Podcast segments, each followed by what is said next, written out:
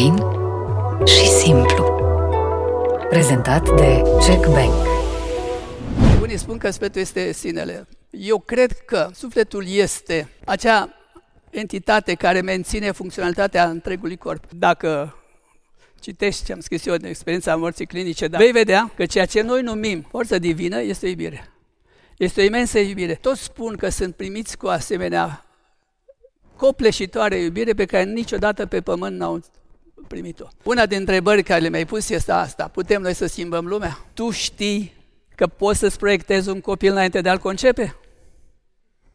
Hm? Eu mă ridic și plec.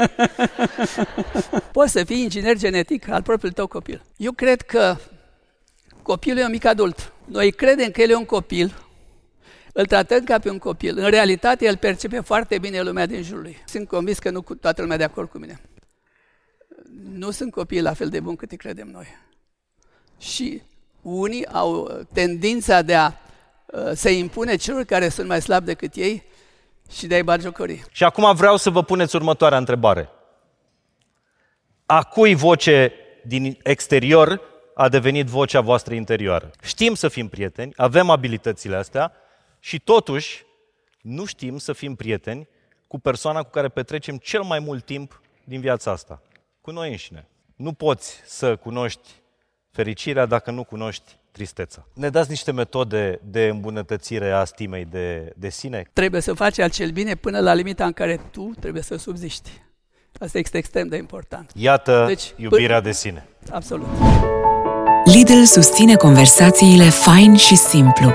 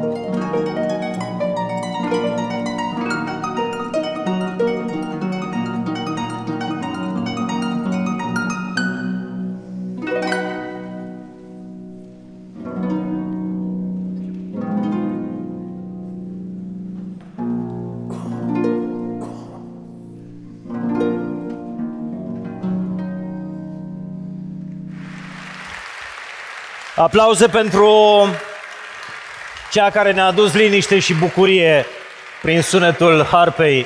Aplauze pentru Daria Bațche. Suntem noi între noi, cu alte cuvinte. Mi-am dorit tare mult să repetăm uh, conferința Fain și Simplu făcută în octombrie. A fost cineva în octombrie aici? Mi-a spus și în foaie mai devreme. Vă mulțumesc tare mult că v-ați întors. Uh, și mulțumim tare mult uh, Ateneului Român Filarmonicii, George Enescu, pentru că ne găzduiește în cel mai frumos spațiu pentru frumos din România. Vă mulțumim mult de tot. Mi-am dorit să fie o întâlnire a comunității și cred că dacă Ateneul Român ar fi avut 3000 de locuri, 3000 de oameni ar fi fost aici. Dar o să mai avem, o să mai avem ocazia. Ce voiam să vă spun, în afară de mulțumescul de la, de la început, sunt chiar, vă sunt chiar recunoscător pentru că voi sunteți uh, nucleul acestui proiect, care nu este altceva decât rezultatul vocii mele interioare. Și asta spun încă de la primul episod, fain și simplu, să îți asculți vocea interioară și să mergi cumva pe Uh, pe drumul tău. Aș vrea să vorbim un pic despre ceea ce înseamnă vocea interioară. Pentru că cei mai mulți dintre oameni uh, nu vor să-și audă vocea interioară pentru că nu e deloc plăcută, îi zgârie. Nu este o harpă, precum uh, sunetele pe care le-a scos Daria mai, uh, mai devreme. Și vreau să facem un exercițiu, fiecare dintre, uh, dintre noi să continuați propoziția, să vă răspundeți sinelui. Când fac o prostie, De obicei, lucrul pe care îl spun despre mine este că sunt. Ce vă spuneți voi? Vrea cineva să spună cu voce tare? O? O proastă. Să nu mai spuneți niciodată asta. Cine vrea să mai spună cu voce tare? Și eu îmi zic de foarte multe ori că sunt un dobitoc. Asta e vocea interioară. Mergem mai departe. Când am un succes foarte mare, lucrul pe care mi-l spun cel mai des despre mine este că pot. Pot mai mult. Și ce îmi spun eu când am un succes mare? Nu te îmbăta cu succesul. Când sunt nervos pe cineva, lucrul pe care mi-l spun cel mai des este când vă înfuriați, cu adevărat. Ce, ce spuneți? Nu te mai suport. Eu sunt de vină, a zis uh, doamna din, uh, din sală. Și acum vreau să vă puneți următoarea întrebare. A cui voce din exterior a devenit vocea voastră interioară? A lumii. Nu te îmbăta cu succesul. A mamei mele. E, e foarte interesant că, de fapt, vocea asta cu care, pe care noi o auzim nu e, de fapt, vocea noastră, nu e vocea noastră interioară.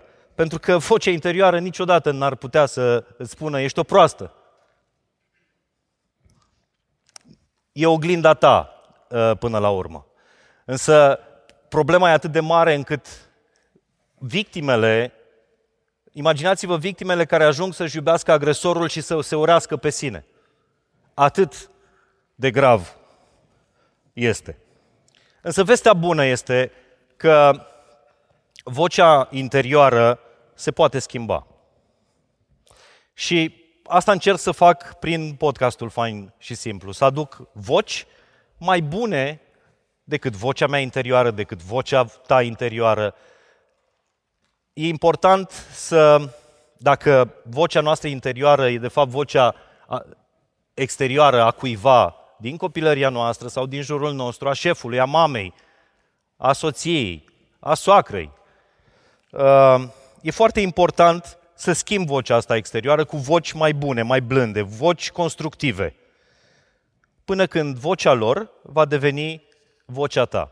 Eu cred că unul dintre lucrurile care ne ajută pe noi ca ființe, de foarte multe ori, bunicii noștri nu ne-au învățat, sau părinții ne-au învățat să vorbim cu Doamne, Doamne. Pentru că vocea Fecioarei Maria, vocea lui Isus, sunt voci blânde, care nu te învață să te vorbești, în primul rând, de rău, care te învață iubire necondiționată.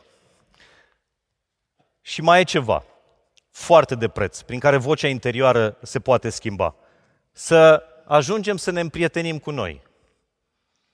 Mi se pare absolut ciudat că ne împrietenim mai degrabă cu străini, dar ne e foarte greu să ne fim proprii noștri uh, prieteni. Și am auzit explicația asta undeva și mi se pare fascinant. Știți de ce nu putem fi prieteni cu noi? Pentru că noi suntem învățați că prieten înseamnă ceva din exteriorul nostru. Și cum să fiu prieten cu cineva care e în interiorul meu? Uh, când e un prieten într-o perioadă grea, când trece printr-o vama a vieții, când, nu știu, e în divorț sau a pierdut pe cineva drag, ce facem cu el? Îl consolăm. Îi spunem, sunt aici lângă tine, indiferent ce ar fi. De ce nu putem să ne spunem nouă lucrurile astea? De ce putem să le spunem prietenilor?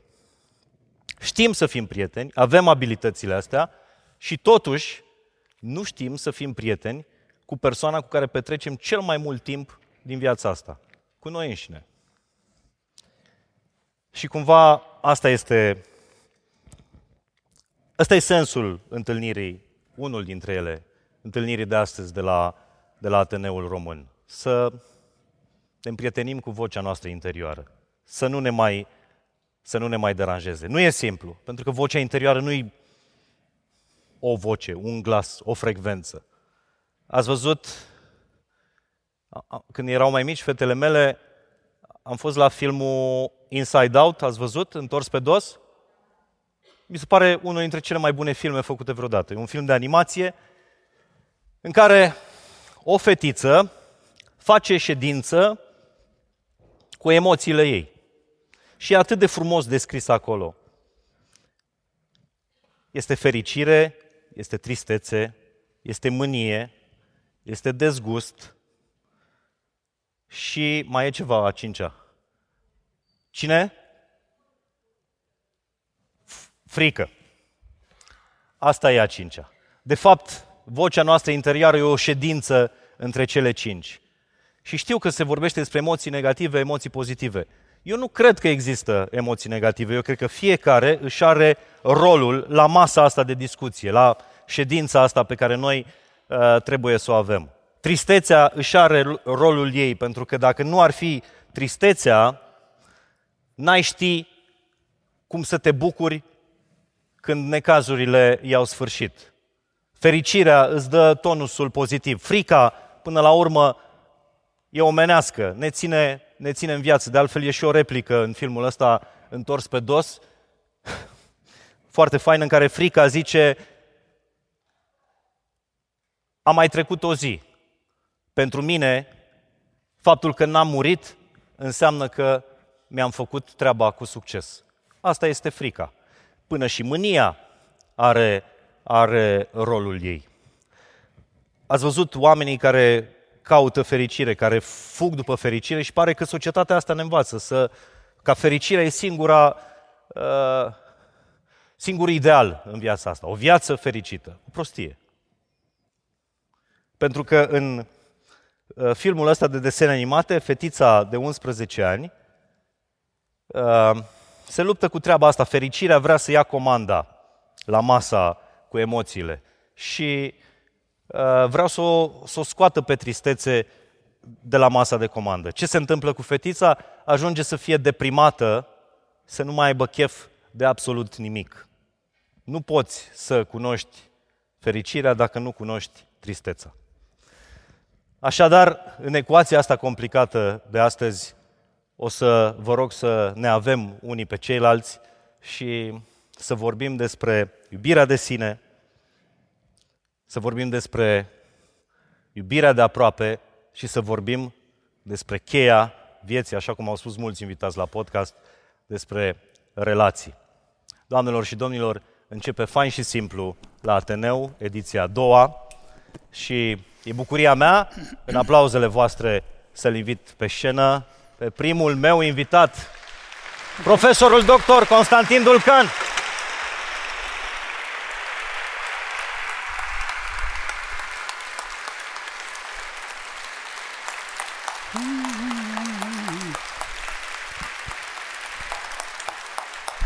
Vorbi cam mult, nu? Ca de obicei. Sămâna doamnelor, bună ziua domnilor! Avem în această seară plăcerea să ne întreținem timp de o oră și sperăm ca toată lumea să fie la fel de satisfăcută. Vă mulțumesc!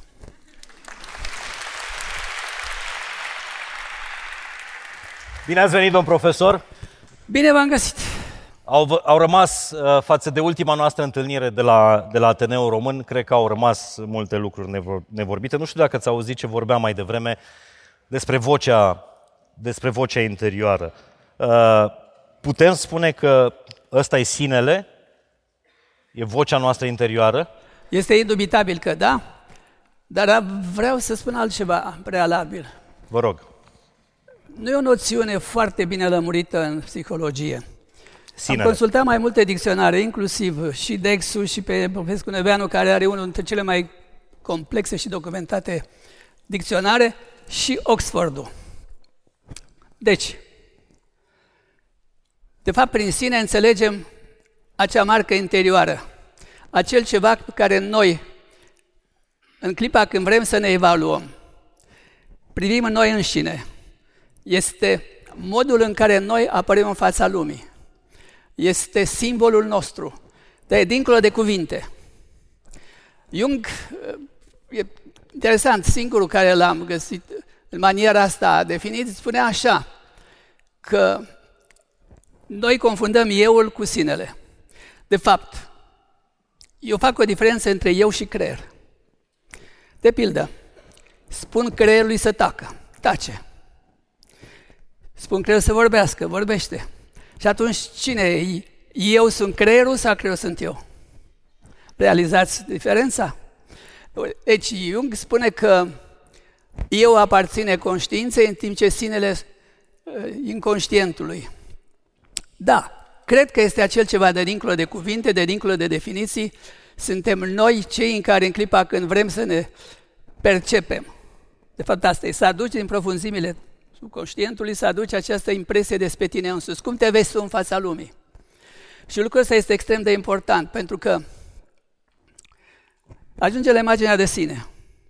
În momentul în care eu am o imagine des, despre mine favorabilă, voi fi competitiv. Voi vrea în permanență să nu fiu ultimul, să demonstrez lumii ceva. În primul rând, să demonstrez că și eu sunt ceva, că am o valoare în sine. Dar asta depinde enorm de mult de perioada în care noi creștem. Depinde de faptul dacă mama noastră ne-a iubit. Uh, vedeți, un copil nu vede lumea de dincolo de el, vede doar pe mama. Lumea, universul este mama. Modul în care mama se comportă față de copil este impresia pe care el o va avea mai târziu.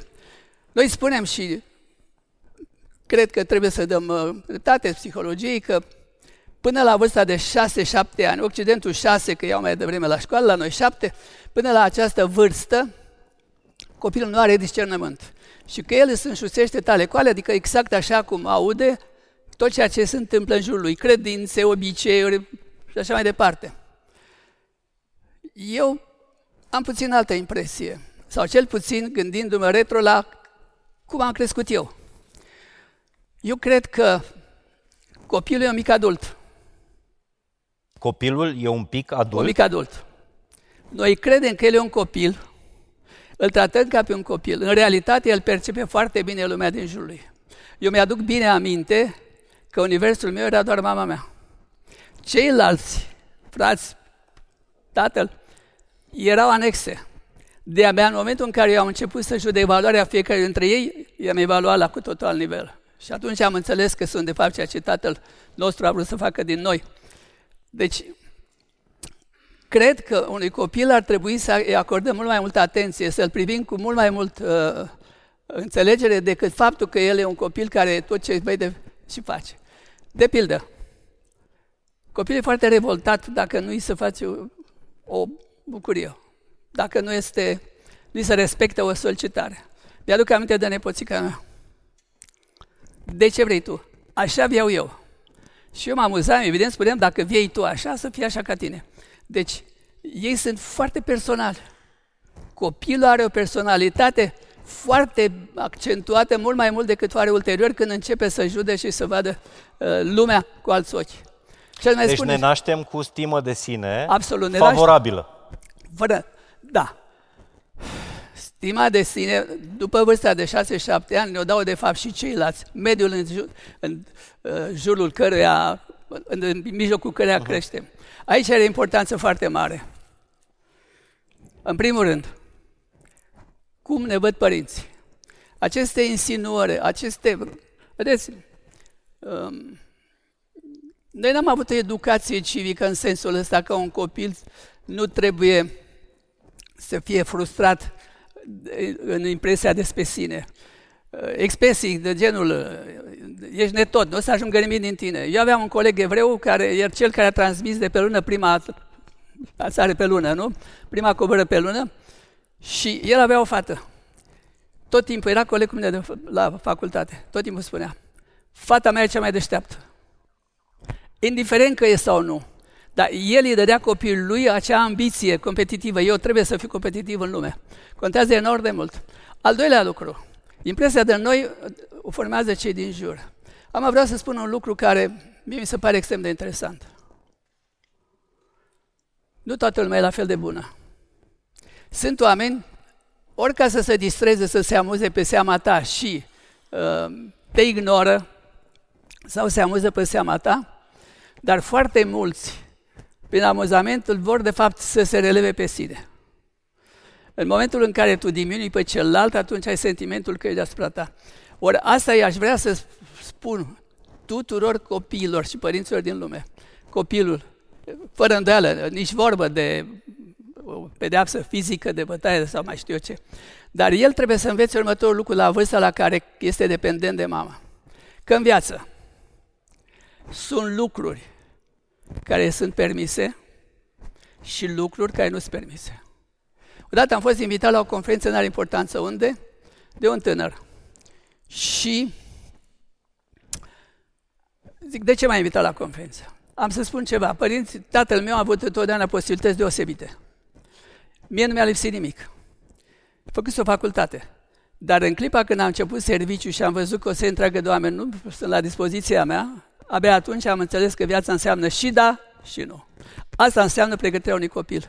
Când nu toate lucrurile sunt din mai multe motive. Una, nu există o posibilitate ca să satisfacă toate dorințele. La doilea rând, nu sunt dispus să satisfacă toate dorințele tale. Câți ani are nepoțica dumneavoastră? Ei, acum are 15 ani. Și când era mică, dați-mi un exemplu. Mi-a, mi-ați dat un da, exemplu când de da, dați-mi un exemplu de, 4, de nu. Când era mică, la 4-5 ani, ea avea o personalitate foarte prezentă și ce vrea, aia să se face.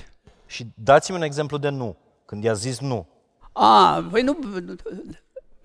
De pildă, eram la Sinaia și ea vrea mereu să iasă pe balcon. Nu ai voie acolo. Și la un moment dat, cât era de mică, îmi spune, de ce nu mă aș? Să știi că eu nu pot să, n-am loc printre vergele de la balcon. Ea judecase. Lucrul ăsta mi s-a părut extraordinar. Nici nu mă așteptam măcar că ea evaluase dacă ar putea să cadă sau nu. Păi și vorbim despre discernământ? Eu cred că e doar o teorie că discernământul nostru nu este decât după vârsta de șapte ani. Eu cred, încă o dată, Stați repet. un pic, asta e una dintre teorii. Se spune Dragul meu, că eu țin minte de când eram în brațe mamei, ce vrei mai mult? Și țin minte când mama m-a luat de mână, că la un moment dat, ori că oboseam, ori vreau eu, că era pieptul mamei cald, să mă ia în brațe. Și făceam acest gest pe care fac toți copiii și m-am întrebat ca adult, cine i-a învățat pe copil să facă lucrul ăsta, să ridice mâinile în sus în față. Aia înseamnă ia în brațe. Iată că și copiii, ăsta e un simbol, evident, și copiii gândesc în simboluri. Dar nu cumva, dincolo de discernământ, nu cumva e mai degrabă instinct de supraviețuire, uh, gestul, replica uh, nepoții și dumneavoastră? Uite, eu am uh, făcut așa o evaluare a tuturor calităților cu care ne naștem. Sunt două teorii aici. Când ne naștem cu creierul tabular rasa alb, și din potrivă, că ne naștem cu anumite însușiri. Nu e adevărat că nu avem nimic în creier în momentul când ne naștem. Noi ne naștem cu acele funcții pe care nu ne poate nimeni învăța. Primul lucru este, este simțul subtului. Acea incitare a buzelor ca el să poată să hrănească. Păi ce s-ar întâmpla dacă acest copil nu ar... A doua, este simțul agățării. Al treilea, toate funcțiile lui sunt dincolo de voința lui.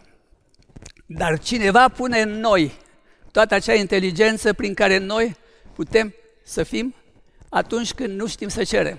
Asta e genetică. Absolut. Deci, repet, sunt teorii, mai ales în antichitate. Nu ne naștem fără nicio informație. Din potrivă, venim pe lume cu acele informații în mintea noastră care ne sunt necesare în momentul în care noi nu știm să cerem, nu știm să comandăm. Mai e un lucru.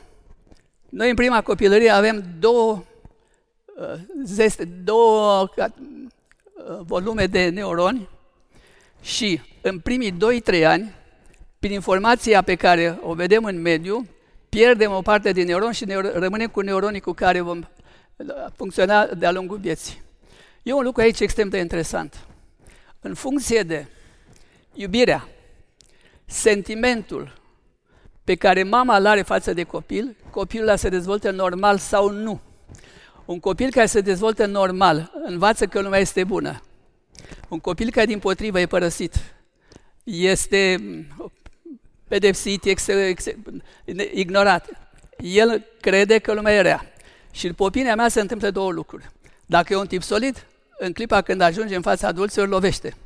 Dacă e un tip mai din potrivă, fără o forță deosebită, rămâne cu complexe de inferioritate. Oricum ar fi, un copil trebuie crescut normal și, repet, copilul trebuie să știe că în viață sunt lucruri care sunt permise, dar și lucruri pe care nu le poate avea decât dacă el face un efort să, ajunge la, să ajungă la acel ceva. Este foarte important lucrul ăsta. Domnule profesor, vorbim despre imaginea de sine și apoi o să ajungem și la, eh, la iubirea de sine. Hai să ne punem o oglindă în față și fiecare dintre noi. Și aș vrea să, să-mi spuneți, când punem o oglindă în fața noastră, a fiecăruia, în câte feluri ne vedem în afară de fizic? Păi, este un eu social, cum sunt eu apreciat în, în lume. Este un eu emoțional. Mă emoționează în clipa care discut cu ceilalți, cu semenii mei. Este o evaluare și a posibilităților tale. Uh, să luăm o clasă. Un copil în care profesorii uh, îl ignoră, să-i spune că este leneș, el poate să nu fie leneș. E unul din actorii noștri care îl amuză perfect toată lumea, Uh, și el povestește că uh, la vârsta aia, copilărie, avea destul de multe defecte și nu credea în sine deloc, decât la un moment dat un învățător, unul din învățătorii a spus, tu ai să ajungi un om mare. Asta l-a motivat. Deci, noi trebuie să motivăm copilul, indiferent la ce nivel de posibilități are. Dar Eu e cred... suficient în, în, dezvoltarea, în dezvoltarea unui copil, adolescent, e suficient să întâlnească, în afară de părinți, care să-i dea Părinții, încredere. colegi, societatea sunt mai multe elemente. Da, e suficient să, să întâlnească o singură voce din exterior, că vorbeam de vocile din exterior, care să-i spună, ești bun la asta, fă asta, uh, am înțeles cum i-a zis uh, Am înțeles actorului ce Am înțeles ce mă întrebi. Adică suntem mai receptivi la rău decât la bine? Ei bine, în tot, în tot răul ăla în care îl întâlnim noi, eu aș spune că nu, oamenii nu sunt răi, mai degrabă vor să se distreze, să se amuze pe seama ta, mai ales la vârsta asta în care expresia ludică este mult mai prezentă la nivelul nostru. Când ești adult, lucrurile încep să înțelegi viața la, la alt nivel. Dar uneori, în tot răul ăsta, o încurajare contează enorm de mult. Enorm de mult. Eu am avut șansa doi profesori, învățători, care m-au înțeles chiar și atunci când greșeam. Ulterior mi-am dat seama că laudele lui eu nu le meritam, dar el a făcut asta să mă încurajeze și ca eu, pur și simplu, să mă depășesc pe mine însumi. De fapt, despre asta este vorba. Viața nu ne dotează pe toți la fel. Și spun următorul lucru, din experiența mea. Eu am avut șansa să fiu de, de-a lungul activității mele de mai mult uh, șef decât subaltern, să spun așa. Ei, contează enorm, enorm de mult. Prima oară când am fost șef, aveam 31 de ani. Întrebarea mea a fost următorul lucru. Eram singur. Ce trebuie să fac eu? Deci, îți alegi oamenii. Alege un om foarte inteligent, dar îndărătnic. Nu vreau să fac asta, nu vreau muștii mei, cum i-auzi pe mulți, nu faci nimic cu el. Am sezizat că într-un serviciu Chiar dacă ai un om cu o minte modestă, dar cu o intenție foarte bună, un om politicos care îți răspunde, el, tu, tu, ca șeful lui, poți foarte bine să-l ajuți să ajungă la nivelul celorlalți și ți este de enorm, de enorm mai util un om care are o bună voință decât unul care e recalcitrant, dar e inteligent. Avem noi un prieten care îi spune uh, acestui tip de, de oameni, cu care cred că fiecare dintre voi ar vrea să lucreze, antrenamentul bate talentul. Absolut, absolut. de am spus că ați lua un om comod, un om de, de bun simț. Aici eu spun că bunul simț bate inteligența.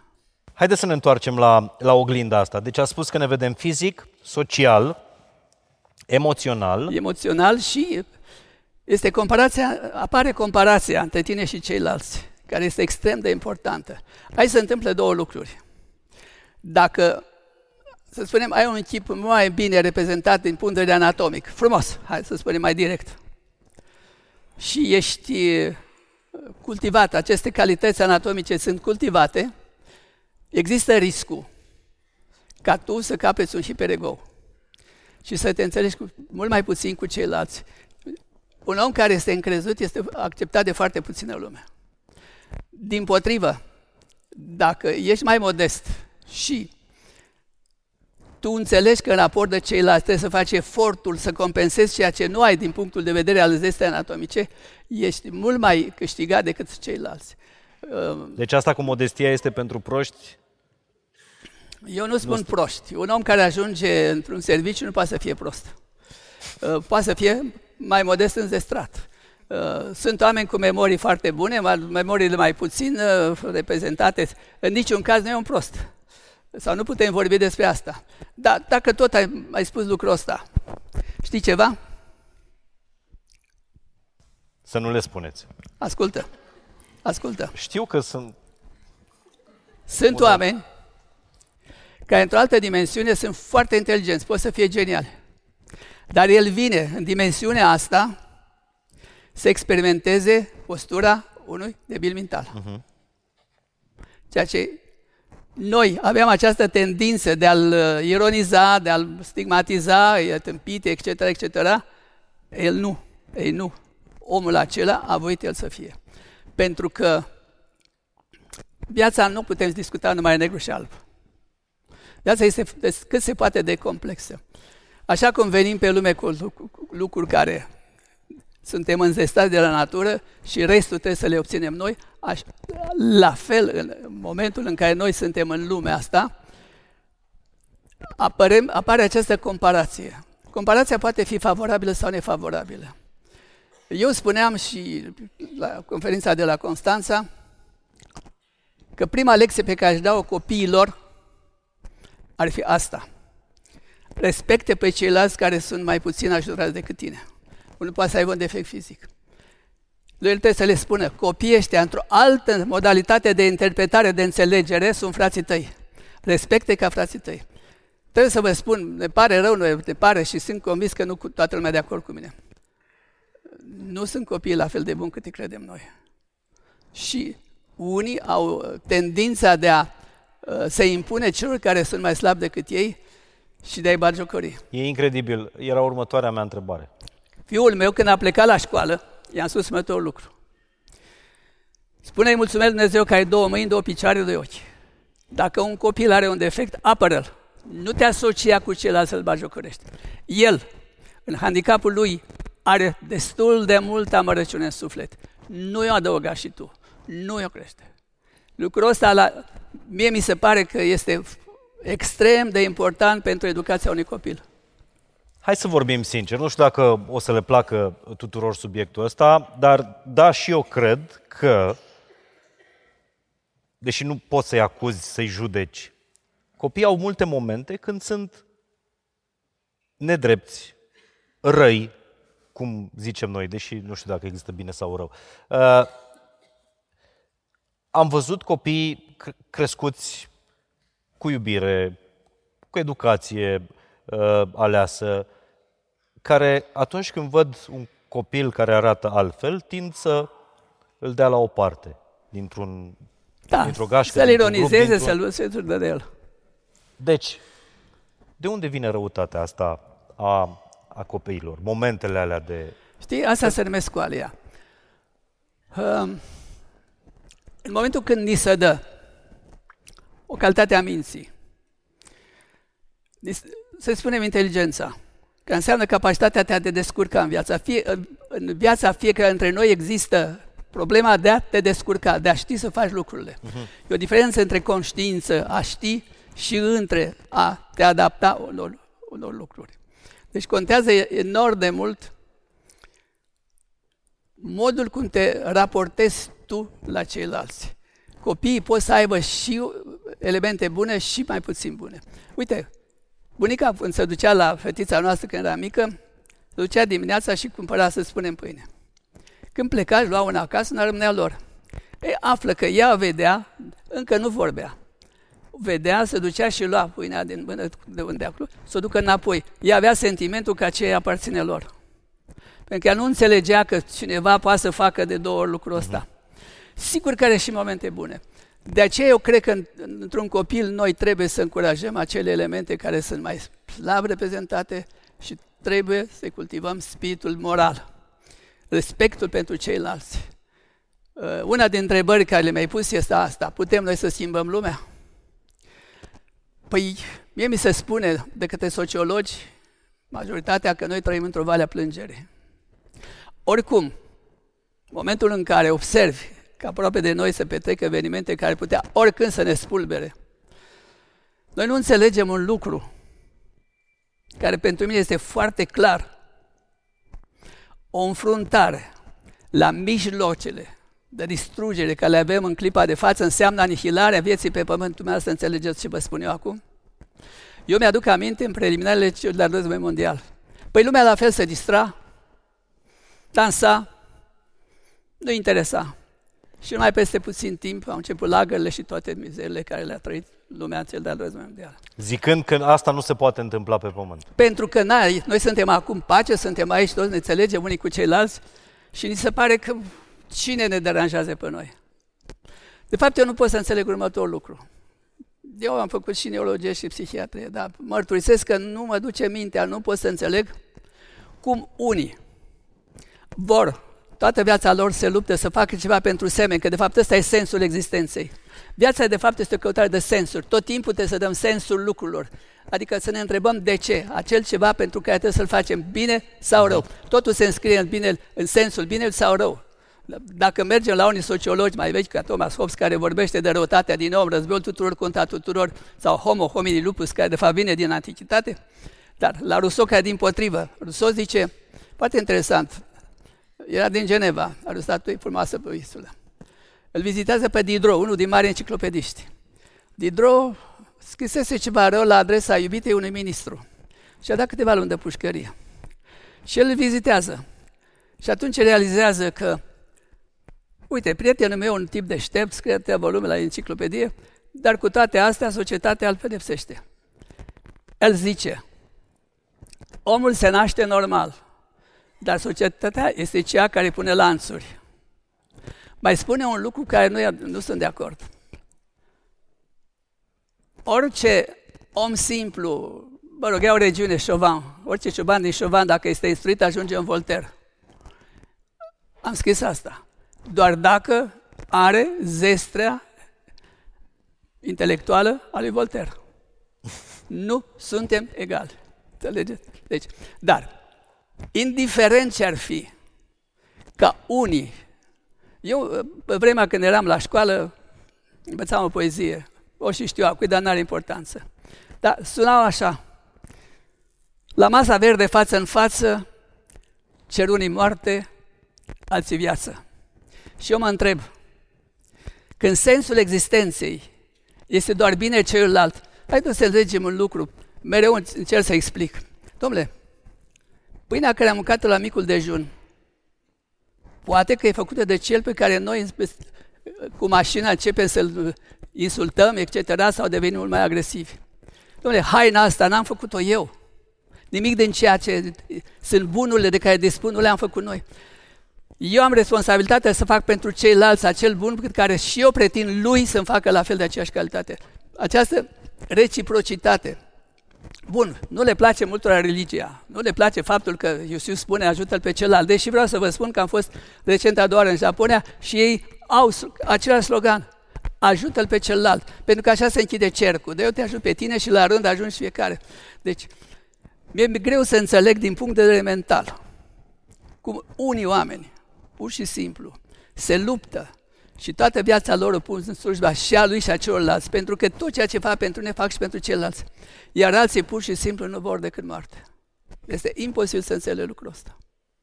Probabil că am încă nevoie să mai pun ceva în creierul ăsta. Aș vrea să ne întoarcem un pic la, la stima de sine și ce am înțeles din, din prima parte uh, e că enorm de mult contează cum ne văd alții în formarea stimei de sine este foarte importantă imaginea despre sine. Pentru că cu această, ăsta e pașaportul nostru, emblema noastră, cu ceea, ceea ce mă prezint eu în fața lumii. De aceea, uite, nu trebuie neapărat să ai în alte studii. Un om care e portar la o instituție, să spunem la o școală, dacă el își face datoria corectă, el este la fel de plăcut în altă dimensiune. Eu cred, alții sigur că mă vor critica, uh-huh. Există două dimensiuni în care trăim. Este dimensiunea asta fizică, aici noi suntem persoană fizică și este dimensiunea spirituală de dincolo din care venim. A, hai să o numim mai, ca să fim mai aproape de știință, câmp cuantic. Câmp cuantic eu o similez cu subconștientul. Deci, pe două lucruri discutăm. Este intenția sau voința de a face ceva și capacitatea mea de a-i conferi o energie acelui lucru. Pentru că tot ceea ce facem înseamnă energie. Ori la nivel de câmp cuantic, de profunzimea lucrurilor, hai să nu folosim termeni care o să nu fie înțeles de toată lumea. Deci în profunzimea lucrurilor există o infinitate de posibilități. Asta e ceea ce se întâmplă la nivel de subconștient. Eu, prin mintea mea, aceste posibilități sunt la mod latent, nemanifest. Ei bine, prin mintea mea, eu am capacitatea să activez una din aceste infinite posibilități. Una care este favorabilă mie, în funcție de capacitatea mea de interpretare a lucrurilor, în funcție de cultura mea și mai ales în funcție de interese. De ce doi oameni care sunt în tabere ideologice diferite, unii văd alb și alții negru? Aceea e realitatea. Spuneam că atunci când a, a fost uh, reușită acea performanță, oaia Dolly, copia uh-huh. ei, a venit cineva de la televiziune să-mi ia un interviu. A cui plecată până America. Și zice, vai domn profesor, zice, vă imaginați din clipa de față, zice, o să creăm după voință Einstein? Și eu spun, nu, doamne, vai, cum? nu înțelegea. Doamnă, cel care va dori să facă un Einstein, va face și un Hitler. Pentru că poți să faci și binele și rău. De aceea este extrem de importantă educația pe care o primim. Și în primii șapte ani, dar eu întreb, am fost invitat și la școală să țin conferințe. Toată lumea pune, uh, acuză școala, acuză părinții. Dar întrebarea mea este, pe educatori, cine îi educă? Ne întrebăm dacă acel care cerem noi să educe, el însuși este educat? Ei bine, eu cred că ăsta e capitol de cultură generală. Asta ar trebui să o facem fiecare. Repet, nu toată lumea trebuie să fie medic, să fie inginer, să fie savant. Ba din potrivă, eu cred că frumusețea vieții stă în tocmai faptul că este o atâta diversitate în această lume și că fiecare în locul în care e el, pur și simplu, dacă și-ar face datoria așa cum trebuie, toată lumea ar fi fericită. Se spune următorul lucru. Evident că societatea noastră e plină de stres. Nu, este exclus, nu, ți se îmbolnăvesc părinții, copiii, etc., etc.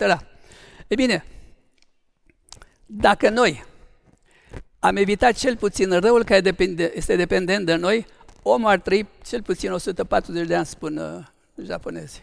Și Niculina Gheorghiță. Deci, este extrem de, dacă noi am eliminat acea răutate din noi, dacă noi am fi cât se poate de atenți cu cei din jurul nostru, de ce să ne supărăm?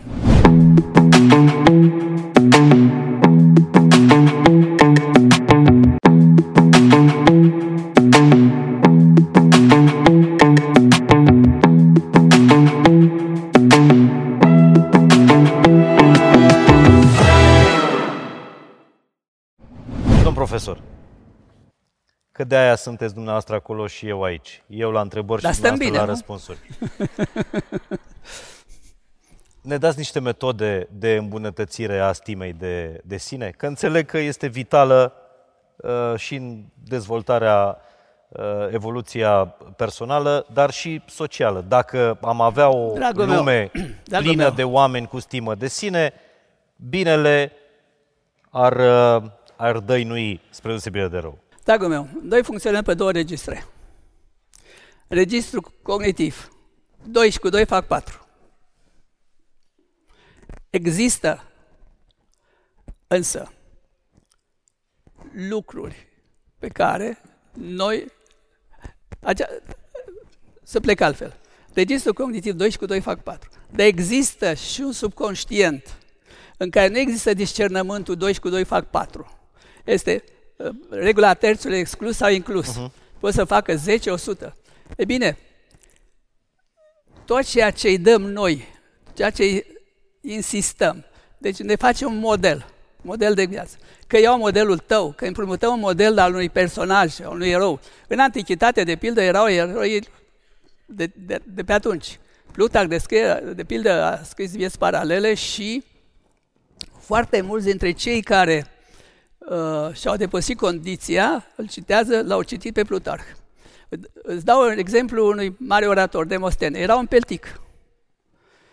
Și el vrea să ajunge cu orice preț, orator. Un orator înseamnă să ai expresie clară, etc.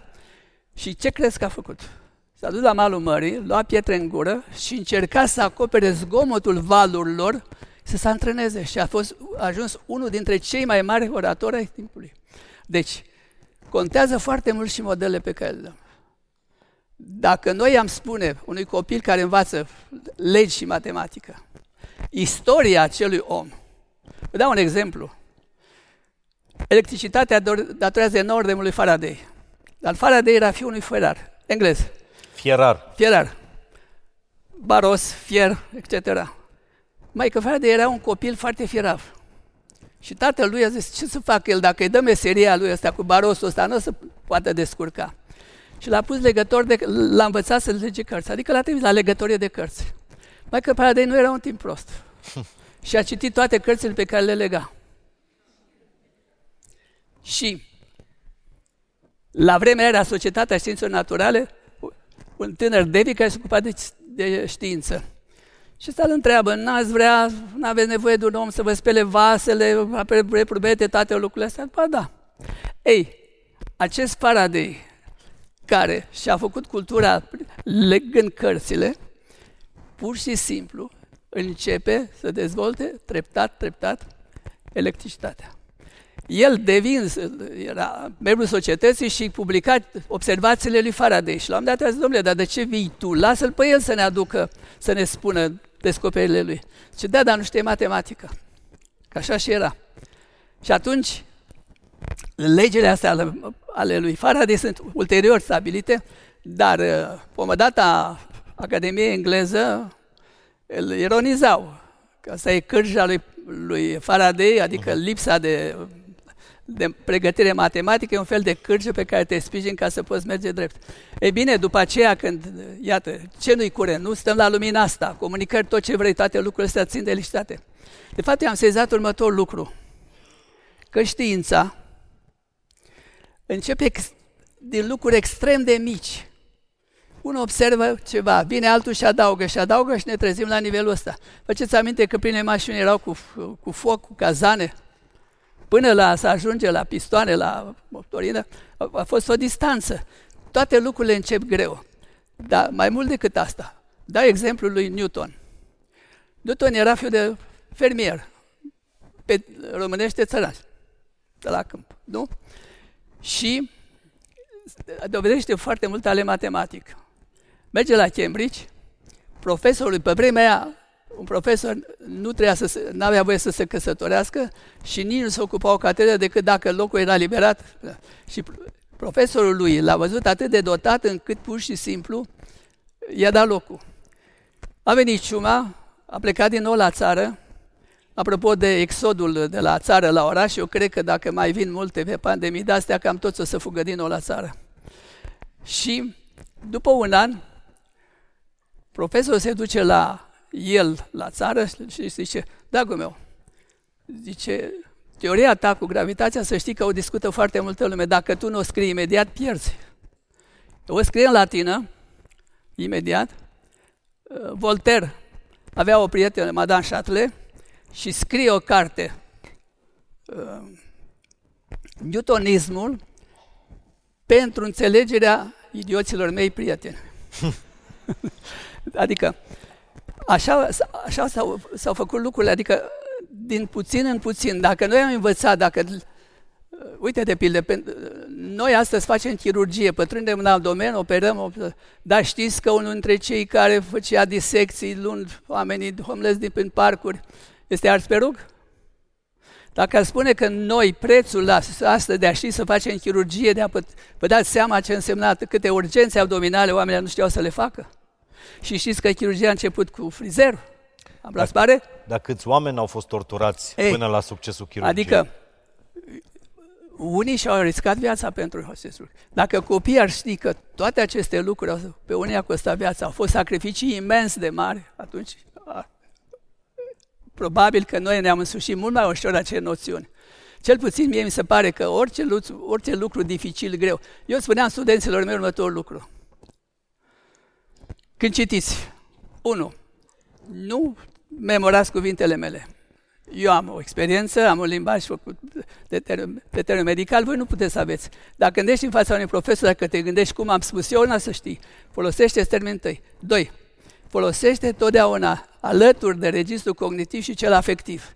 Afectivul este cel care dă energia. Deci, asta înseamnă, folosiți culori, faceți scheme, să vă placă, să vezi acea schemă, unei lecții ca să te atragă. Sau, sau, sunt adeseori întrebat, dar ce să facem noi să scăpăm de stres, că dacă, cum am și spus, nu poți să eviți stresul, e vrând, vrând, asta e viața, să te lovești de cineva. Ei, intrăm aici în de reziliență. Asta înseamnă, dacă eu știu că certându-mă cu cineva, încerc să-l înțeleg pe el, domnule, poate că era obosit, poate că nu era iritat, era nervos.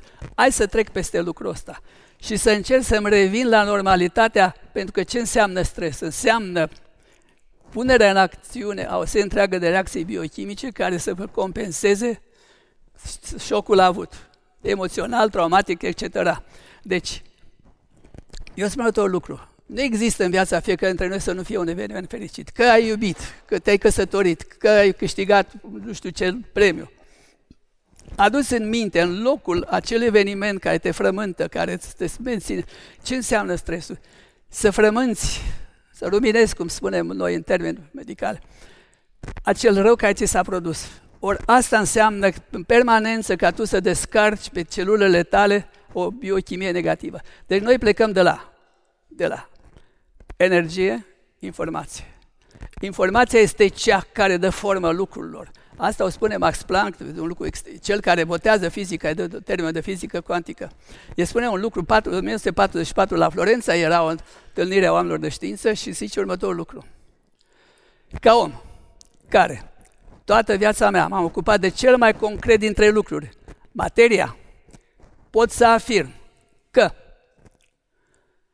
particule care formează nucleul atomic, cel care stă la baza întregului univers, cărămida de baza universului, sunt întreținute într-o permanentă mișcare de o mare minte, o mare inteligență. Ele a zis mintea materiei sau inteligență. Eu am spus inteligența materiei fără să știu la vremea respectivă că eram la vremea când cortina de fier funcționa. Nu erați, erați în vremea în care Mihai Morar se năștea, pentru că inteligența materiei a apărut exact Serios, în anul așa în care de tineri amândoi? Eu. Cum? Așa de tineri suntem amândoi? Așa de tineri, da. mă bucur. Suntem prea serioși, nu? la cererea domnișoarei din rândul 2 să mai glumim din când în când, domn profesor. Da, eu n-am spus de altfel.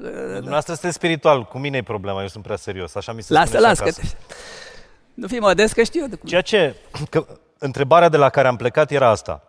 Cum putem să deci, ne cultivăm... Ne întoarcem, ne întoarcem la asta. În primul rând să ne, afir, să ne propunem numai lucruri care mențin, conțin afirmație, nu negație. Se spune pe Napoleon că termenul nu, nu exista pentru el. Ce înseamnă afirmația? Afirmația înseamnă angajarea unei energii, ceea ce este extrem de important. Să spunem, dacă spui, nu pot să fac acest lucru, nu o să-l poți face. Pentru că subconștientul preia. În subconștient este o inteligență infinită. Dacă noi, și cred că va... Da, dar dacă altcineva îți spune, nu o să poți să faci lucrul ăla, atunci tu vrei să-l faci. Te ambiționează. Deci, este extrem de important lucrul ăsta. Noi avem, deci, o un, un segment, o structură, care este ecoul Universului. Deci, la nivel de subconștient, este o inteligență infinită. Apropo, știți ce spunea Einstein? Că prostia și infinitul n-au limite. De infinit încă mai mă îndoiesc. deci, la nivel de subconștient este o inteligență infinită, este inteligența Universului. Și spunea că dacă omenirea găsește înțelepciunea să depășească acest moment dificil în care ne aflăm, al unui război mondial în care însemna stingerea vieții pe pământ, pe Terra, și pământul ar deveni din nou un bulgăre de foc, așa cum s-a descris acum 3,8 miliarde de ani. Dacă găsim înțelepciunea să-l depășim acest moment, e bine, eu cred că evoluția ființei umane nu se va face să-i crească 12 degete și 5 picioare, ci pur și simplu evoluția ființei umane nu se va face decât la nivel de creier. Adică va crește imens de mult capacitatea noastră de a percepe, de a interpreta lucrurile. De fapt, știți ce ne desparte de dimensiunea pe care o numesc spirituală sau hiperspațiu? Nimic, un spațiu. De la, se zice că de la 1,5 metri în sus, e lumea de dincolo de noi. Adică nu ființa noastră fizică. Să ne înțelegem un lucru. Știu că nu toată lumea vrea să mă înțeleagă. Noi suntem o ființă fizică, dar suntem constructul unei entități spirituale care avem o experiență spirituală și nu suntem un spirit care a, a, trăim fizic. Deci noi suntem structurați de o experiență fizică. Psihicul nostru este și biochimie. Dar una dintre întrebările care mi s-au pus la unele conferințe. De ce ființa umană e singura care evolua și celelalte antropoide nu? Hai să plecăm de la întâmplare. Ce să spune despre întâmplare? Că noi suntem rezultatul întâmplării. Bun. Dar și Universul? Că dacă admite la nivel de viu că este lupta între, între specii și că una învinge pe cealaltă și cea care învinge se perpetuează mai departe, nici în asta nu cred. Asta însemna așa că eu am învățat matematică și fiul meu nu mai trebuie să mai învețe că i-am transmis eu prin genă. Ori nu e adevărat. El da. trebuie să se chine ca și mine. Apropo de regnul animal, există alte vietăți pe pământ, în afară de om, care au stimă de sine? Da. Orangutanul și cimpanzeu. N-ați văzut un cercetător din ăsta care ajung de scapă în apă. Și un orangutan întinde una și se scoate din apă. Doamne, are logică. Uite, apropo de asta, de savanți. Păi stați un pic, asta e iubire de aproape deja. Dați-mi voie. Tot timpul, dar tot timpul citesc și lucrul ăsta mă deranjează teribil. Animalele nu știu ce fac. Ele sunt insane. Nu e adevărat. Nu e adevărat. Animalele au o logică lor. Numai că omul este singura ființă care i s-a permis luxul de inteligență în timp ce celelalte specii nu li s-a dat decât atât cât le este lor necesar pentru a-și îndeplini propria sa misiune. Misiunea unei specii este aceea a hranei și reproducerii. Uite o experiență făcută de un academician, Pora, la Cluj. Pe un platan de microscop se pune un infuzor, că găsește în apa de fân. Și în fața lui se pune picătură cerneală, care e alcool. Ei, în drumul lui era această picătură cerneală care evident l-ar fi ucis pentru că precipită proteinele. El l-a ocolit. Pe acolo nu e minte. El a știut să evite pericolul. Nu e o gândire. Încă o dată. Tot ceea ce este viu are o inteligență. Și un dram de disponibilitate de a decide propria lui soartă. Uite, vă dau exemplu de cârtiță. Cârtița nu are ochi, stă pe desubt. În habitatul ei își adună ca să hrănească râme. Și acolo ne hrănim, evident că ar muri și ca să le menține viu, ce face? Ea știe că în al patrulea inel este ganglionul care permite să fie vie. Pe el îl înțeapă, nu moare, rămâne vie. Și ea se hrănește cu conservă vie. Nu să realizați că, că acolo e minte? Există o specie de vie spegide se cheamă, care își pun, depun ouăle într-o altă insectă mai mică. Când din ou eclozează și se naște puiul, el începe să hrănească cu conserva vie, adică cu acel... Dar pentru asta ea știe să înțepe acel ganglion care imobilizează. Eu sunt medic, dar nu știu.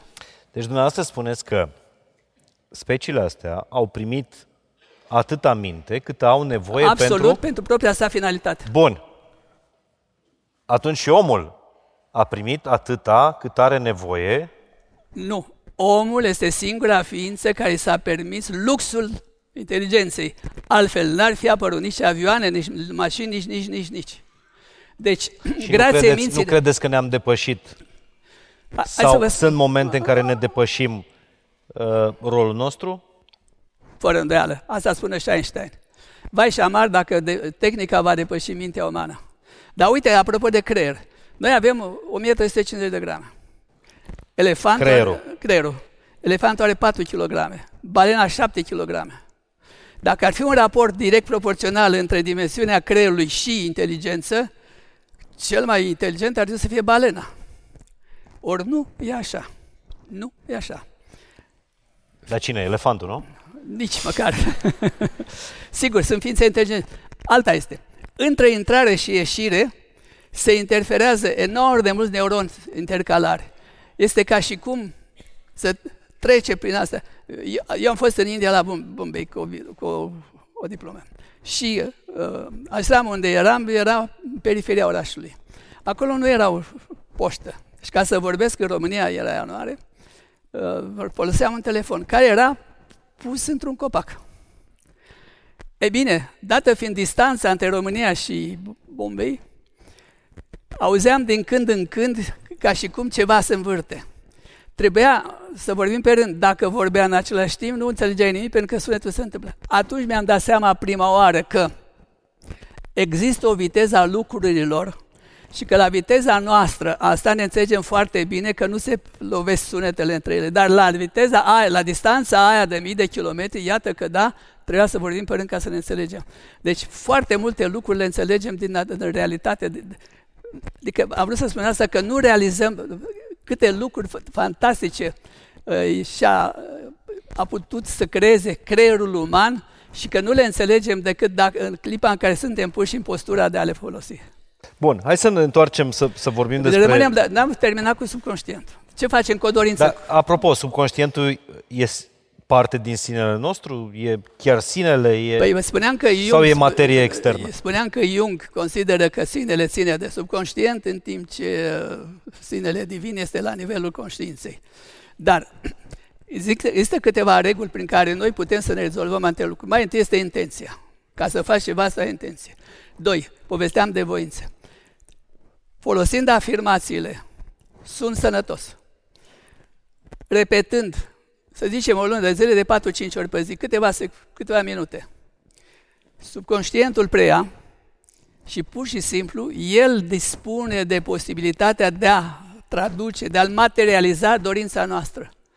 Um, Sunt date exemple de marfi care că e primul despre chestia asta. O tânără era în pe jurul sărbătorilor de Crăciun, vede într-o vitrină o, o geantă superbă, frumoasă și se gândește ce mult ar vrea să fie a mea. Dar ea a fusese la o conferință cu Marfi care îi spune, gândește-te mai mult. Ei, de Crăciun, prietenul ei a făcut cadou exact acea geantă pe care nu-i spusese, nu vorbise cu ea. Ce bine să vii pe la conferință. Doamne ajută la toată lumea. Dar vreau să spun și alte Dar stați lucruri. un pic, deci afirmații și repetiții, da? Și a- Afirmație, repetiție și. Și. E obligatoriu să mulțumești, să recunoști. Dar această mulțumire este cel mai importantă. Nu mulțumesc că mă voi face bine, nu mulțumesc că voi obține o, o casă. Trebuie să imaginezi aproape ca un, ca un arhitect.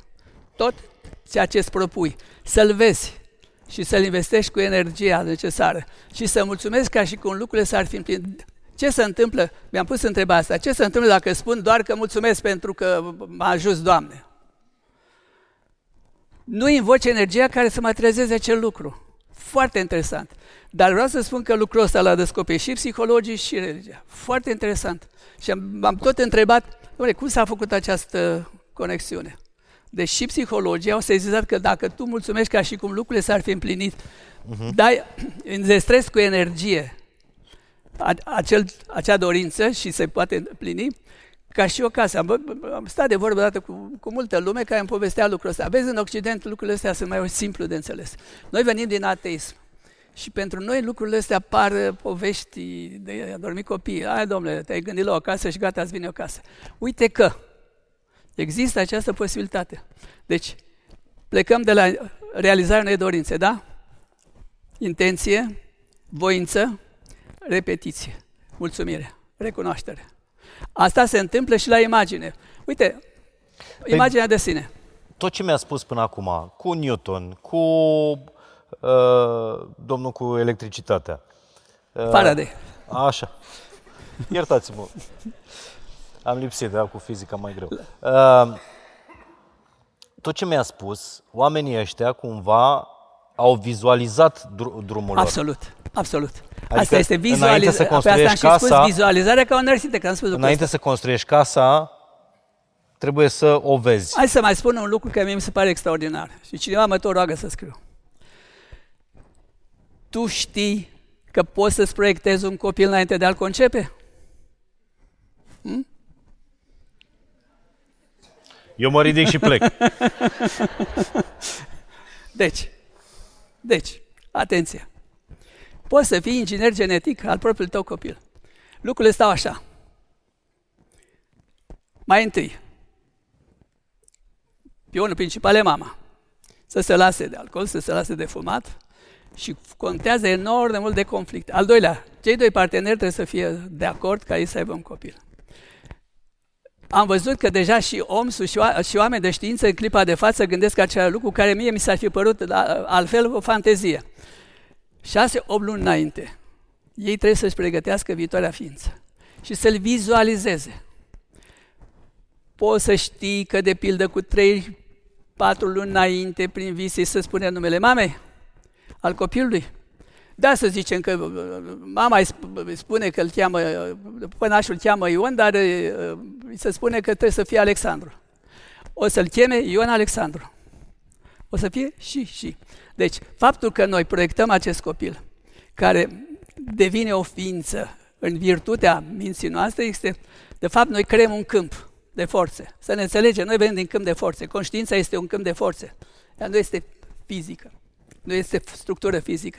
E un câmp de forțe. Totul este forță. Și dacă Universul pleacă de la o conștiință non fizică, asta înseamnă, deci, că cel puțin în sensul ăsta, ex nihilo nihil, grecii nu aveau dreptate.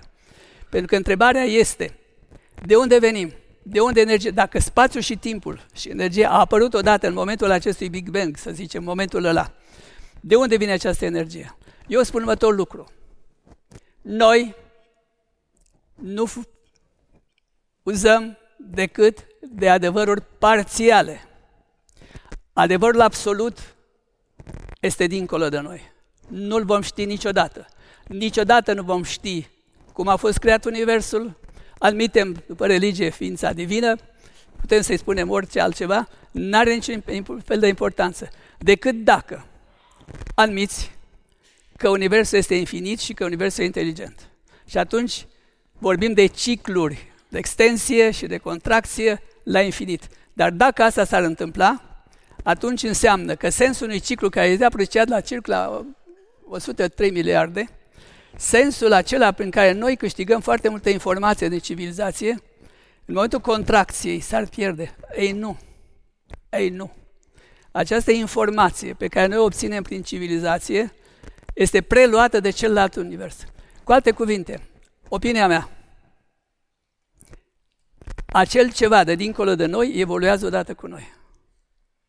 Deci, Universul evoluează odată cu ființa umană, cu civilizația umană. Și mie mi se pare că toate lucrurile astea au sens. Cineva spunea, nici noi nu putem să trăim fără Dumnezeu, dar nici Dumnezeu fără noi. Apropo de, de sens, ce spunea uh, părintele Nicolae Steinhardt, de ce a însetat omul astăzi de iubire și de sens? Iubirea este forța de univers, forță, cea mai... Da, Trebuie să spun asta lui Einstein, că mi se pare formidabil. Odată ieșind de la lecție, Einstein îl vede așa mai... Cine? Putut. Einstein, ieșind de la un, un curs de, lecție, de fizică, un student îl vede și zice, Domnule, la ce vă gândiți? Domnule, chestia asta este genială. Zice, mă gândesc la ce fi a fost în mintea lui Dumnezeu când a făcut lumea. Și, asta mi s-a părut formidabilă, mă întreb, a avut oare alternativă? Da, e formidabil. Adică putea să ne facă mai perfecți, mai buni? Nimeni n-a pus întrebarea asta. Și pentru că am pronunțat cuvântul ăsta, iubire, care e diferența? ce e stima de sine, ce e iubirea de sine? Păi stima, stima este o apreciere a mea. Eu mă apreciez pe mine însumi. Iubirea nu vine de la noi. Dacă citești ce am scris eu în experiența morții clinice, dar nu pe mine, să mii de studii făcute pe domeniul ăsta uh-huh. și mai ales de către chirurgii în cardiologie care au avut aceste posibilități să studieze pacienților, vei vedea că ceea ce noi numim forță divină este iubire. Este o imensă iubire. Toți spun, când apare, uh, deci se detașează de corp această imagine, uh, să spunem, de energie și informație și se întâlnesc cu o ființă de lumină. Toți spun că sunt primiți cu asemenea copleșitoare iubire pe care niciodată pe pământ n-au primit-o. Toți am fost îndrăgostiți, mai ales în adolescență, e firesc. Dar iubirea de dincolo, astea sunt cele două, cele două mari precepte ale lui Isus, iubirea și iertarea. Iubirea este o forță, iubirea nu este un cuvânt. Atâta vreme ne-a bătut la cap că cuvântul este o emanație abstractă a unui substrat concret, material, creierul. Nu! Nu! Cuvânt, gândul este o forță, o forță care a generat Universul. Este o forță care constituie mobilul tuturor lucrurilor.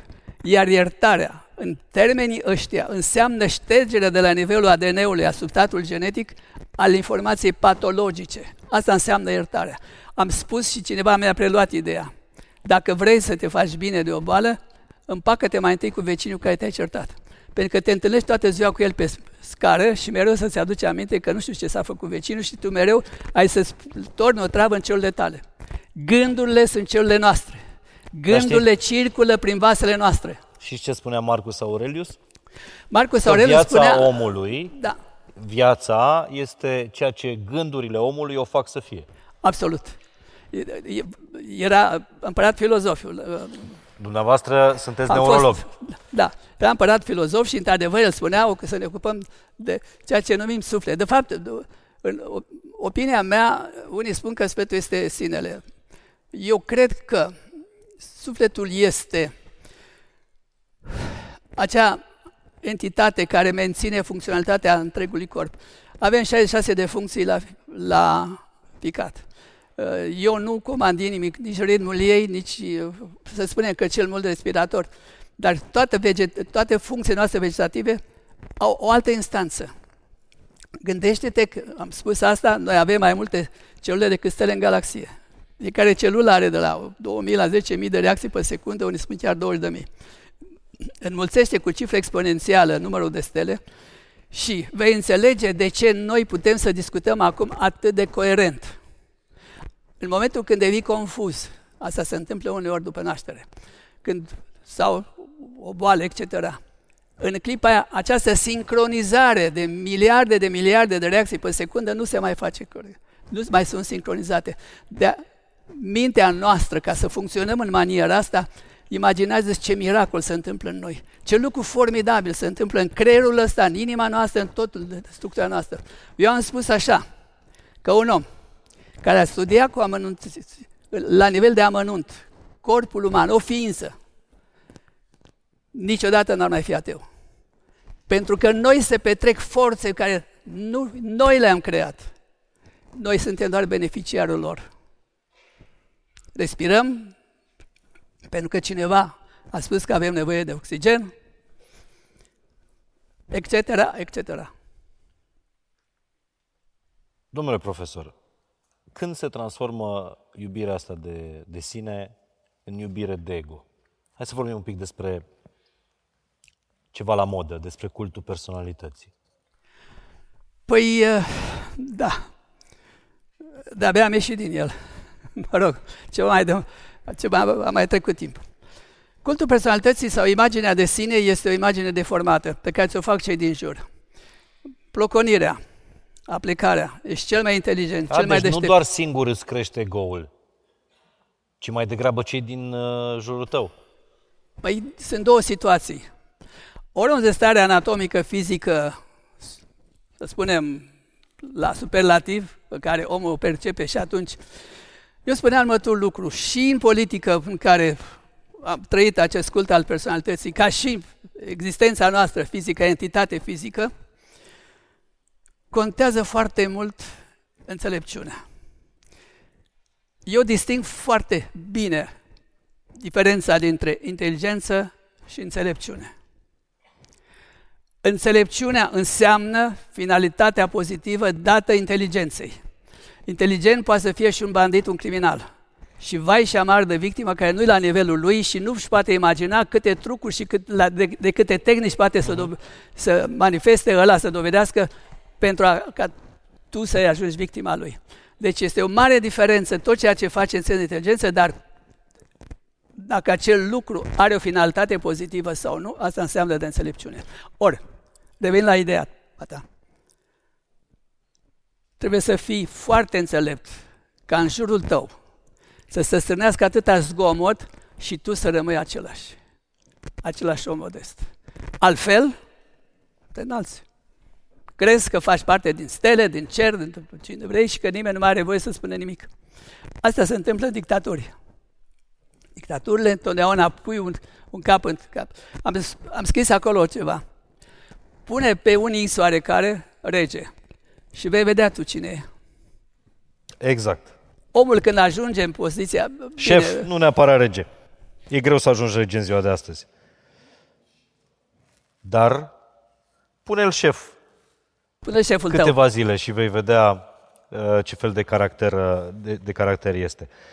Da, știți că Aristotel vorbea că există două feluri de egoism. Există da. egoismul favorabil, favorabil. bun și rău.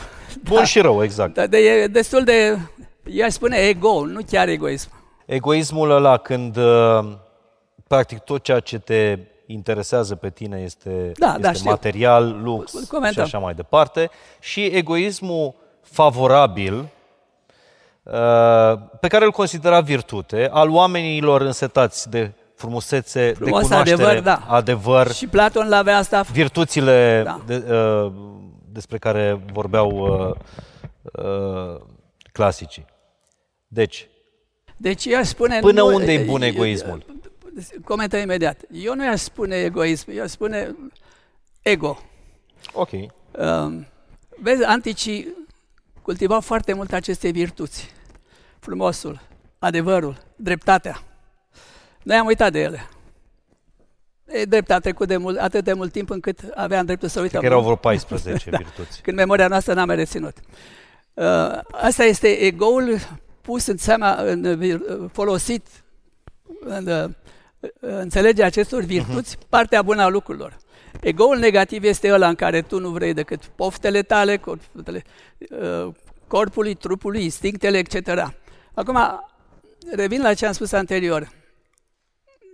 Noi greșim și facem abateri de la legi. Sunt patru legi fundamentale pe care nu le-am făcut noi, pe care Universul funcționează. Abaterea de la lege, asta este forța gravitației, este forța câmpului electromagnetic, forțele slabe și tari la nivelul nucleului atomic. Forțele slabe funcționează la nivel de chimie, forțele tari la nivel...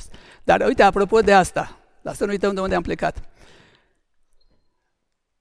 Există un calcul fantastic. De pildă, magnitudinea câmpului la hidrogen este 0,007. Sunt făcute asemenea calcule încât dacă cifra aia, să spunem că în loc de 0,07 magnitudinea ar fi fost uh, mai mică, hidrogen nu exista, nu exista apă și nu existam noi în viață. Dacă era mai mare, nu mai era hidrogen, era un metal greu și iar nu, oxigen nu se făcea apă și iar nu eram noi. Deci, dar asta e un singur calcul. Uh, Colin Francis, când a, în 2003, când s-a dus la Clinton și a spus că 2000 de oameni au lucrat la descifrarea codului genetic, i-a zis, domnule președinte, am descoperit mintea lui Dumnezeu, cartea lui Dumnezeu.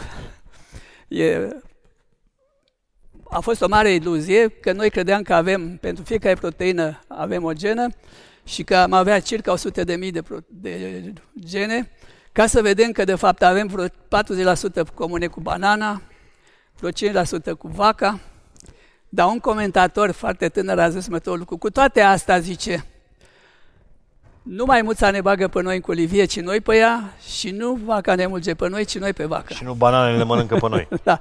De, uh, iluzia, dezamăgirea a fost mare că noi credeam că suntem deasupra tuturor celorlalte. Iată că nu. Avem doar una dintre antropoidele care ne preced, doar o genă ne diferențiază. Sunt niște lucruri extraordinare care se întâmplă în noi. Da, și ce genă complicată. Uh... Aia se cheamă scrisoare de la Dumnezeu. Dar asta sunt înlățuirea celor patru baze, A, T, C, G, dar e altă discuție. Știți că Aristotel vorbea, apropo de, de egoism, că e, e până și egoismul ăsta, ăsta deci nobil, vor...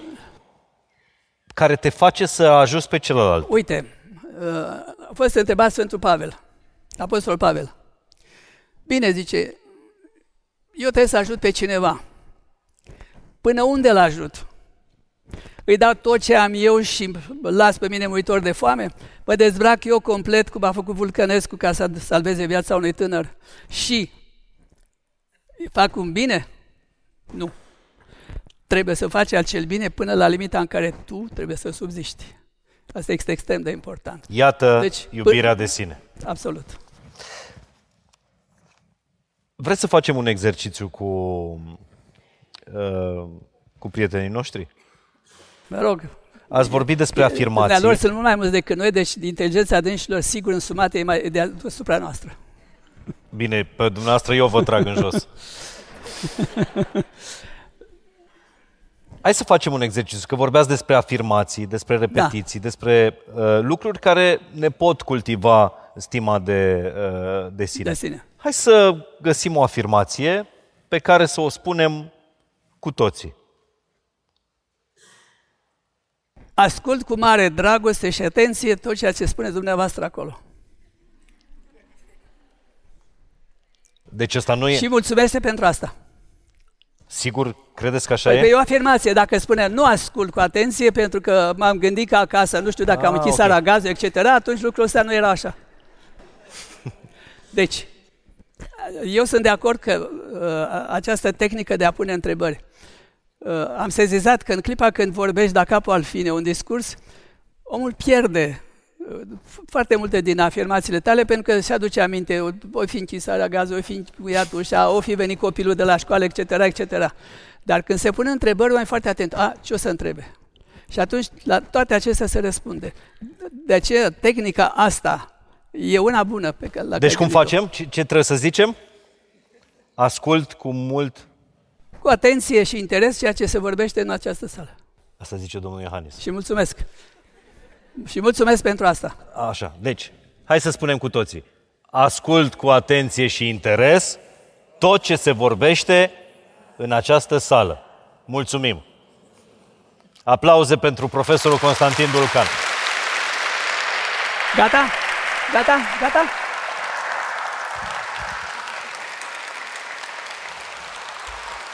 Domn profesor, acceptați câteva, câteva întrebări din public. Please. Rămâneți, vă rog frumos, pe, pe loc. Uh, Asta ești jos. Mi-a venit o întrebare în timp Dar ce mă, jos, dacă în timp ce mă ridicam, mi-a mai venit o întrebare. Dacă mi-a spus că iubirea, de multe ori, că iubirea e cea mai mare forță din univers. Dacă iubirea e cea mai mare forță, cât din această forță e iubirea de sine? A, cât e iubire din forța asta? Păi forța divină este evident, este cea care construiește univers, în timp ce forța mea, evident că e la limitele biologiei mele, mult mai limitată. Dar este foarte important, apropo de ce spui, nouă ni se recomandă să iubim pe ceilalți. Ce înseamnă? Eu am schimbat puțin termenul ăsta. Suntem în lumea modernă și când îi spui una, când îi spui una să iubești pe aproapele tău, pot să fac o serie întreagă de conotații. Conotația nu e aia a erosului, nu e aia a dragostei pentru fizicul cuiva. Eu spun, acceptă-l pe celălalt. A nu accepta nasc forțe negative contrarii și ambii parteneri, pur și simplu, sunt dezavantajați prin, prin crearea de forțe negative. Deci Totdeauna în iubire, dacă nu ne place termenul de iubire, se de fapt se numește, se spune agape, este iubirea cristică. Adică iubește-ți-l pe celălalt, respectă-l pe celălalt, acceptă-l pe celălalt. Această neacceptare. Ce înseamnă războiul? Războiul înseamnă o ucidere din ordin. Sunt de acord că războiul de apărare e un rău necesar, apropo de egoul. Războiul de apărare e un, e un rău necesar, pentru că nu poți să stai cu mâinile în sân când altul te atacă. Și invers, este uh, aberant ca în secolul 21, declarat secol al rațiunii, declarat secol al creierului, al studiilor creierului, noi să ucidem la ordine, să ne ucidem unii pe ceilalți. S-a spus că resursele noastre de alimentare sunt limitate. Nu. Noi, dacă am fi făcut agricultură la pământul pe care îl avem, se spune că am putea hrăni 80 de milioane de oameni și suntem, acum mai rămas câteva, vreo 14, cred, din câți au plecat dincolo. O statistică OMS. Avem unul din cele mai bune soluri pentru agricultură. Noi am fi putut să hrănim enorm de mult. Am fost de mai multe ori în Israel. Ei pe piatra aia au luat sol inclusiv de la noi. Și hrănesc cu legume aproape Europa. Deci, dacă noi am folosit înțelepciunea, n-am avea nevoie să ne ucide unii pe ceilalți în ideea că noi nu avem suficiente resurse. Doi, păi civilizația va evoluează atât de mult încât am, în mod cert, vom găsi și mijloacele prin care noi să ne putem satisface nevoile biologice chiar la mulțimea care, pe care o avem.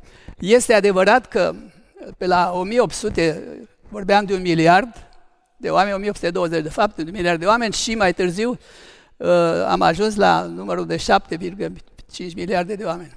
Dar nu sunt epuizate resursele. Gândiți-vă că Europa a fost teatrul tuturor războaielor și că aici s-au jucat foarte, foarte, s-a exersat foarte multe forțe negative. Dar sunt zone în lumea asta în care pământul este încă virgin. Și tehnica noastră, tehnicile pe care, de care dispunem și care sigur se vor inventa, în mod cer vor satisface toate acestea. Nu este nevoie să ne ucidem, sub nicio formă. Asta mie mi se pare o crimă. O crimă la ordin. Dați-vă seama că scandal se face dacă moare un om în spital. Eu spun următorul lucru. Dacă un om moare în spital, prin ignoranța, prin neglijența unui medic, eu nu l-aș mai lăsa să funcționeze ca medic. Dar asta trebuie să fie făcută cu discernământ. Să facem această, această anchetă să vedem că lucrurile stau așa sau nu. Nu, uh, dacă e medic ăștia toți, pare rău de cineva, dar n-are importanță și nu vreau să arunc cu pietre, dar uh, toți medicii sunt nu știu cum. Poți să spui că toți medicii sunt criminali? Doamne ferește. Putem permite? Eu cred că cei Ei, mai Eu am auzit lucrul ăsta, dacă vreți să la telefon, la televizor, era la ora 18 seara, am dat telefon la colegul meu și am spus, uitați-vă pe telefon. Crezi că a vrut și să uite? Nu. Domn profesor, haideți să luăm niște întrebări din, uh, din sală. Uh, câteva întrebări. Cine ar vrea să-i adreseze o întrebare profesorului doctor Constantin Dulcan? Mă deplasez eu. Sper că ți s-a părut interesant până, până acum. Rămâneți, rămâneți pe, pe fotoliu, domn profesor. Seara din nou, domnule profesor. Spuneați mai devreme că venim cu o informație genetică în momentul în care ne naștem pentru da. a putea fi capabili să supraviețuim. Corect. Este un fel modern de a spune că venim dintr-o altă viață cu informațiile astea? Puteți să stați pe, pe fotoliu, domn profesor. Să înțeleg că vă deranjează religia? Era doar o întrebare, domn profesor. Pe mine nu mă deranjează, e răspunsul meu.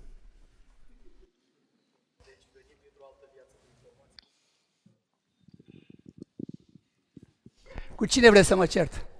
Ca și dumneavoastră am fost în India. Și eu.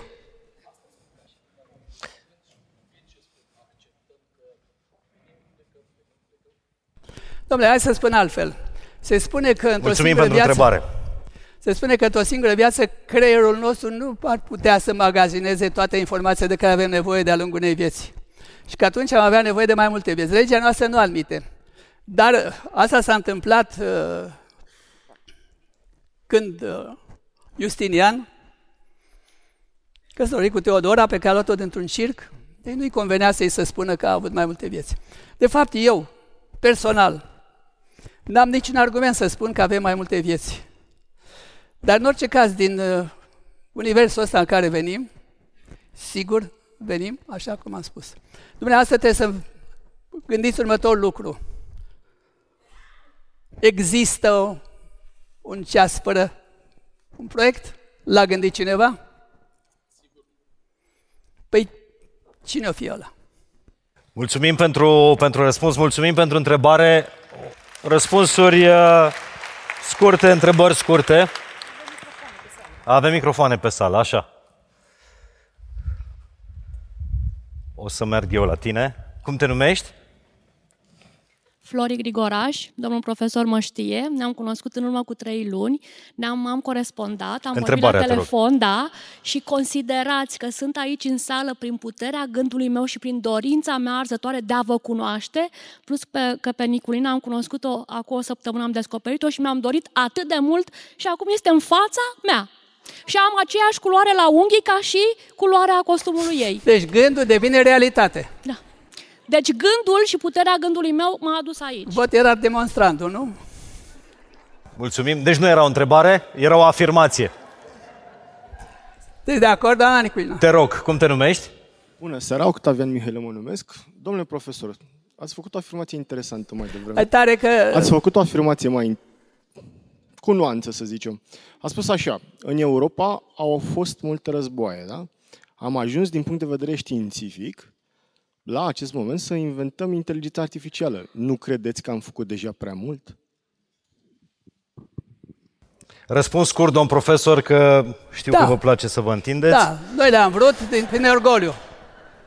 Orgolile noastre fac toate, toate nefericirile lumii, le fac orgolile noastre.